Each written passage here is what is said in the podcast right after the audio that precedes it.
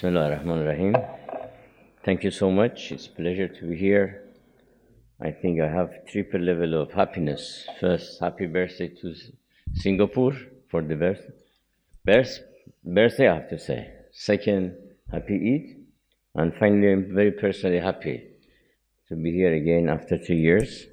And I didn't know I lost my job. Still, I am deputy prime minister. So, but my presence here is not uh, official. So, I start usually by a joke to distance from the official line because when you are in the official line or you are an ambassador, with due respect to all ambassadors, including Ambassador Ong, uh, who uh, was very critical, played a critical role in bringing me twice to Singapore. Uh, I think he knows my joke, but the joke is just for telling you that what I say today is my personal view and it's not the official one. And the joke is saying, do you know what's the difference between a camel, an ambassador, and a think tanker? We are all think tankers here. And the answer is a camel can work and uh, not drink for a month and nothing will happen. You know, in the deserts, this is the case. And an ambassador, of course, it's a joke, can drink for a month and not work and nothing will happen. And all think tankers, professors, scholars, they can go to conferences in August, you know, uh, have papers, policy, advices, and nothing will happen. So, this is the case. Now, let me go to my main topic that is, where are we headed? This is the question. But I think answering this question requires a much deeper level of what I call fast food analysis going beyond the headlines and to see how we can understand the dynamism of the situation. And uh, being a professor, I like conceptual frameworks, and uh, I have developed a conceptual framework for answering this question to understand dynamism. What shall we do? And be, be, studying the United States, uh, especially in August, I do remember AAA, AAA United States American Automobile Association. But I use that AAA for my conceptual framework, and I talk about analytical frame first, second about attitudinal frame, attitudes and how they relate to our frame, and third about actorship frame. These are AAAs that I use. And at the end, I have, of course, my prescription, again, AAA, which I discuss later. Now, why we are here today, as we are, uh, I mean, as we see the situation, I think it needs a much deeper level of understanding. Iranian US relationship cannot be understood just by Trump or what's going on in, in the Persian Gulf today, though these elements are parcels of a bigger picture. How to understand the Iranian US relationship? At least three baskets of concepts are needed. First, I call them a structural basket. Past matters, this is number one. Number two is place. This, you're talking about the Middle East, West Asia, a geopolitical landscape of so much significance. And third P is, of course, power. Iran is a genuine regional power, no doubt about it, and US is a global power. And I think this structural basket is so important in understanding dynamism of Iranian-US relationship. Past cannot be deleted. The second basket is more of human agency nature. That is, personalities matter, number one. Second, people, this relationship is about people. Also, when sanctions are put on the ordinary Iranians, ordinary Iranians are punished for what? Because they have been abiding to JCPOA or other issues which relate to the people. But number three in the second, bas- in second basket is perception. This relationship is about perception. And I think perception is very important, uh, is at the center of this whole picture. The third basket, where analytically we can understand the Iranian-US relationship, is where the structure and human agency uh, really merge. And that is, number one, polity. Second is politics. US-Iran relationship is a matter of domestic politics in the United States. It's not just a matter of international relations. It is a matter of regional politics. It is not just about the foreign policy of one country to the other. And finally, it, is about policies. Usually, US policy during the last 40 years have been hostile to Iran and having a discussion and debate on policy levels on three lines of policy. One is containment, second is engagement, and finally is regime change. So when I put all these baskets, which require much more detailed discussion, today I see at the core of this analytical picture the President of the United States, Trump and his team. The Bolton, Pompeo, and the gangs, different gangs who are helping them, and the players in the region have significant role. They are more important in this picture, and they have to be taken more seriously when you analyze. The push factor and pull factor among them is very important. And I think at the core of all this uh, presidency and the, the team what is important is the attitude. This is where I come to my second concept uh, or frame, that is attitudinal frame. I think attitudes matter, assumptions matter, how you start matter about the others. Here, what you have is obviously maximum pressure. For what? Maximum pressure to bring Iran to the table. Iran was on the table because Iran signed JCPOA. Maximum pressure for what? I want to be a little uh, discussing this issue on from different angles. Uh, I think more important, the maximum pressure in this attitude is an argument that maybe the decision of Trump to withdraw from JCPOA may relate to the issue of race.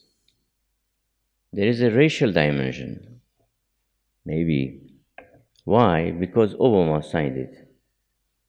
And Obama was not the same color. And we know race matters today. We don't believe in uh, races and their superiority, but some believe.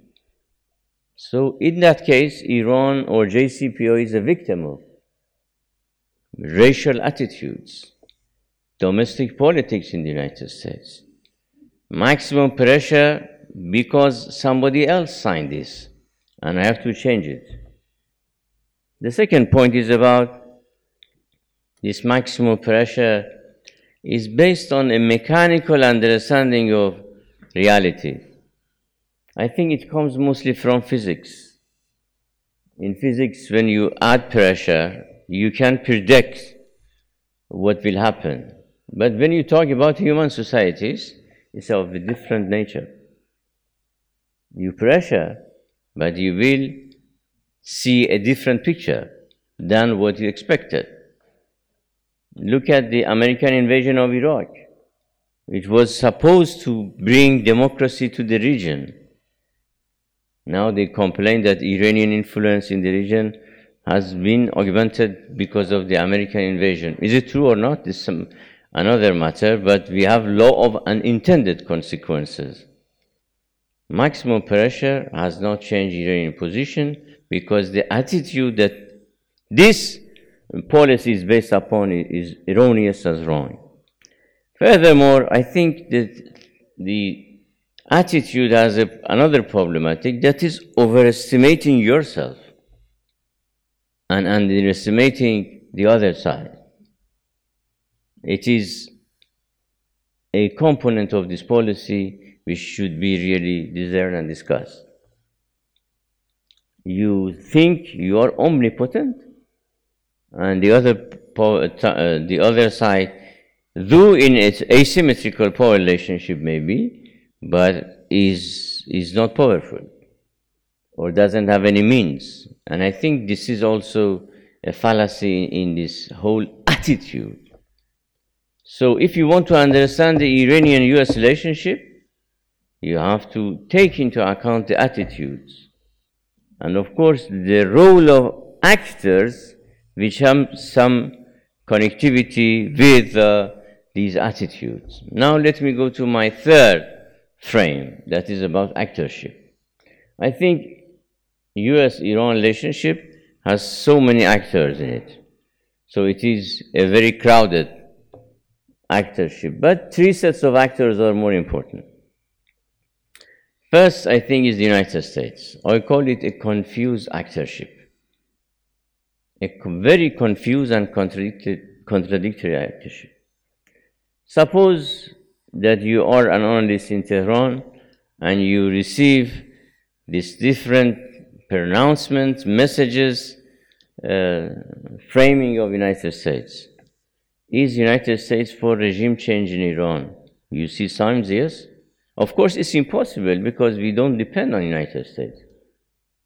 It has been their wish, a strategic wish from the beginning of revolution. But is it a matter of machinery of uh, policy implementation? Or is it for diplomacy, for negotiation? How you can be for dip diplomacy and negotiation and a deal, and then you uh, sanction the foreign minister? Maybe the first time you see. So it's a contradiction, it's a confusion. It's maximum, it's not maximum pressure, maximum confusion, maximum contradiction. Is it United States?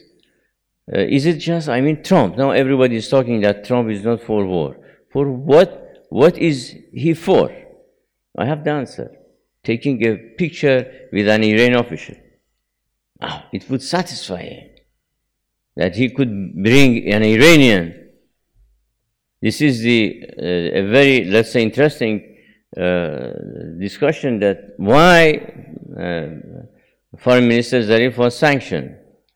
He was asked to come to the White House when he was in New York three weeks ago uh, to have a talk with the president.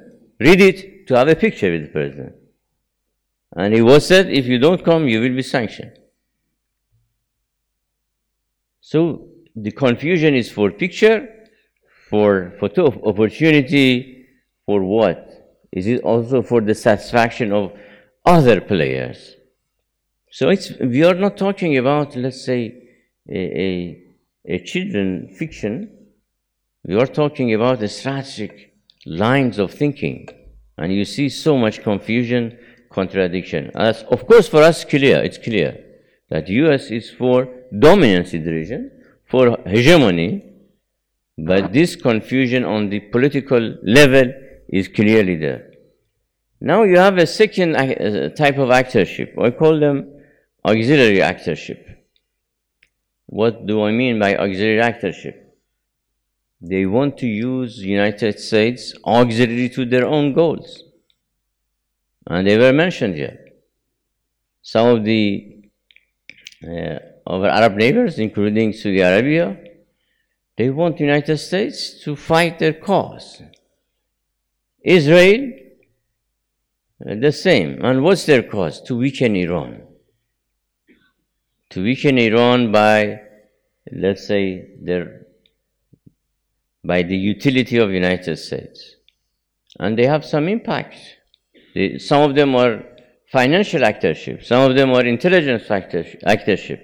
I mean, you have these type of uh, actors in the scene. Let me go to the third actor, that is Iran, a defensive actorship. We are defending our land because we feel even not just the political system. We see the US policies. Mr. Bolton is a leverager, is whatever he is, he is for not just regime change. He is, as Pompeo said, Pompeo said, a smashing Iran. It means even attacking the territorial integrity of Iran. Is he for war or is not? But the intention is for not just weakening Iran, it, it goes beyond that. At least strategically, we have to think in that level. And this is why we defend. We defend with all means. Our land has been preserved not easily. Everybody knows that Iran is a historical ancient nation. But why we have survived and the others have not? Because we have been a staunch defender of our country and culture, and we remain so. And what we do today is absolutely 100% defensive. We negotiated for more than two and a half years with six players, five plus one, within the United Nations frame of diplomacy. Did we did anything wrong? That we should be sanctioned. So if you are an Iranian, what would you read from this whole strategic picture? This is where I think the issue becomes very complicated. And when you are on the defensive, and Iran has been on the defense during the last four decades. Look at Iran Iraq war. Who started the war? Who supported the war? The Iraqi side. And sanctions. Sanctions are against the people. I think Sanctions, we know the sanctions, psychology of the sanctions. US has an addiction to sanction, but there is enough literature on the sanctions that the US has pursued. So, I think these frames that I provided may explain much better than the, uh, the headlines mentality or fast food analysis that we hear and there. That is analytical frame of dynamism of this relationship. Second is the attitudinal problem or frame. And finally, the actorship. So the dynamism has created the situation as it is today. What shall we do? And what is the remedy? Here I have again AAA, but not American Automobile Association. Uh, very quickly. Uh, you know, I, am actually very uh, impressed that during August in a conference, that number of people are attending, you know, because an American professor was asked, why did you choose to be a professor? He said three reasons. June, July, August, you know. August, such number of people, I mean, it's, it's uh, so interesting. Now let me go again to August AAA. Uh, What's the solution? A, number one, assumptions should be changed. This is at the core of the issue. Assumptions that pressures, you know, simplification, equating Iranian be, uh, you know, society with a couple of sentences or a statement, I think these are wrong. Iran is not a simple country. And no country is simple. You cannot assume a country with so much complexity with a couple of notions that you like to see. You know what is one of the artif- uh, craft of Iran is carpet, Iranian carpet. And this actually once I told the former Secretary General of United Nations when he visited Iran and he had a lecture for our student and he was very simplistic on Iran, and I said, look, and he, of course, he praised Iranian carpets and poetry. I said, oh, Mr. Secretary General, look, Iranian carpets are made of millions of knots, millions of knots. But at the end, they are very beautiful. So, this is the reflection of a complex society which is highly proud of what it has achieved and its existence, its culture, its uh, land and religion and uh, revolution and whatever you may uh, call within the national frame. So assumptions need to be deconstructed and changed. Second A is acceptance must, must be the base. You have to accept Iran as it is. Can you ignore geography? You know, all this coalition or so called uh, grouping about the Persian Gulf, let's say, uh, uh, escorting, whatever, all of them ignore that Iran has the northern part of the Persian Gulf. They don't want to accept that Iran is the most important player, coastal player in the Persian Gulf. Acceptance of Iranian revolution, acceptance of the Islamic Republic of Iran as a political system, acceptance of its legitimate security interests. I think this is at the core of the issue. And my final A is arrangements can be considered for the Persian Gulf security, I mean. How? First of all, bilateral.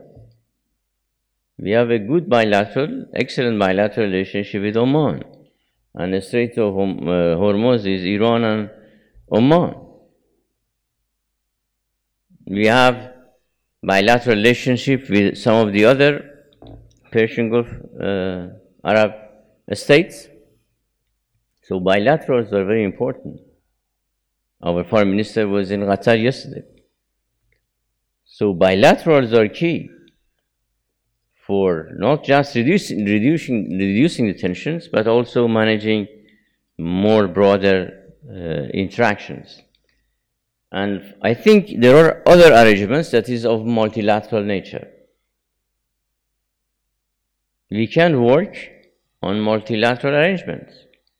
Actually, on the bilateral, let me add one more, then go to multilateral. On bilateral, we have offered non aggression pacts, not once, many times. And finally, on thing on the multilateral, we have right now a multilateral frame on uh, authorized by Security Council of United Nations. That is Resolution 598 which ended the Iran-Iraq war 30 years ago.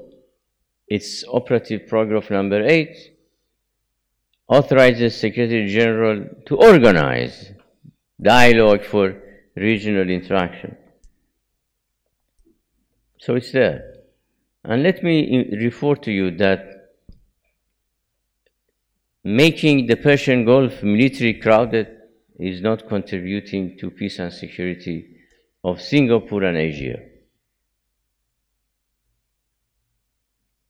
the Persian Gulf was very secure when JCPOA was signed. American withdrawal of JCPOA is the source of insecurity and instability. So, the solution is clear that multilateral frames can be used for uh, as we have it, like as I said, Resolution 598, operative paragraph number uh, 8. Persian Gulf during the last five centuries have been the most internationalized, uh, let's say, place on the earth. But this is, as a student of the field, I'm reporting to you, international factors have not contributed to the security. Portuguese and uh, Spanish forces five centuries ago fought together here in the Persian Gulf. They didn't contribute to the and security. They brought their rivalries here. British Empire, um, and we had other European, I don't want to go to history. We had British uh, presence here. Now, what you see, not just in the Persian Gulf, in the subcontinent, in Asia, you see the imprint of British uh, imperialism negatively impacting daily lives. And you see, the American presence during the last few decades have created more wars. Look at the invasion of Iraq, invasion of Afghanistan. So, this is our belief that we are able to secure the Persian Gulf by our own uh, littoral states who are there. Because our security, peace and security depends on the security of the Persian Gulf. So, to sum up what I said, along with the joke that you would remember more uh, about ambassadors and camels and think tankers, but I think I tried to answer one question that how we can understand the dynamism today. And I said it is a deeper level needed, that is the uh, analytical frame in which a structural basket, human agency basket, and where these two images, images are important, and that at the core of this is how the president and his team look at Iran. And then I came to the attitudinal factor frame and discussed a little bit on this issue and uh, showed to you, uh, hopefully, that attitudes matter and they have wrong attitudes. And finally, I, I discussed the actors, and may I say, don't take Iran and Iranian actorship lightly. Iran is a serious actor, as has proven during the last four decades, and its security is very central and pivotal to this actorship. And now, what we can do? Change the assumptions, correct the assumptions, accept realities as it is or as they are, and arrangements can be looked bilaterally and multilaterally. So I think I acted as a professor who is not more interested in anything than concepts, and concepts can really give us a better picture of the realities. And I thank you so much.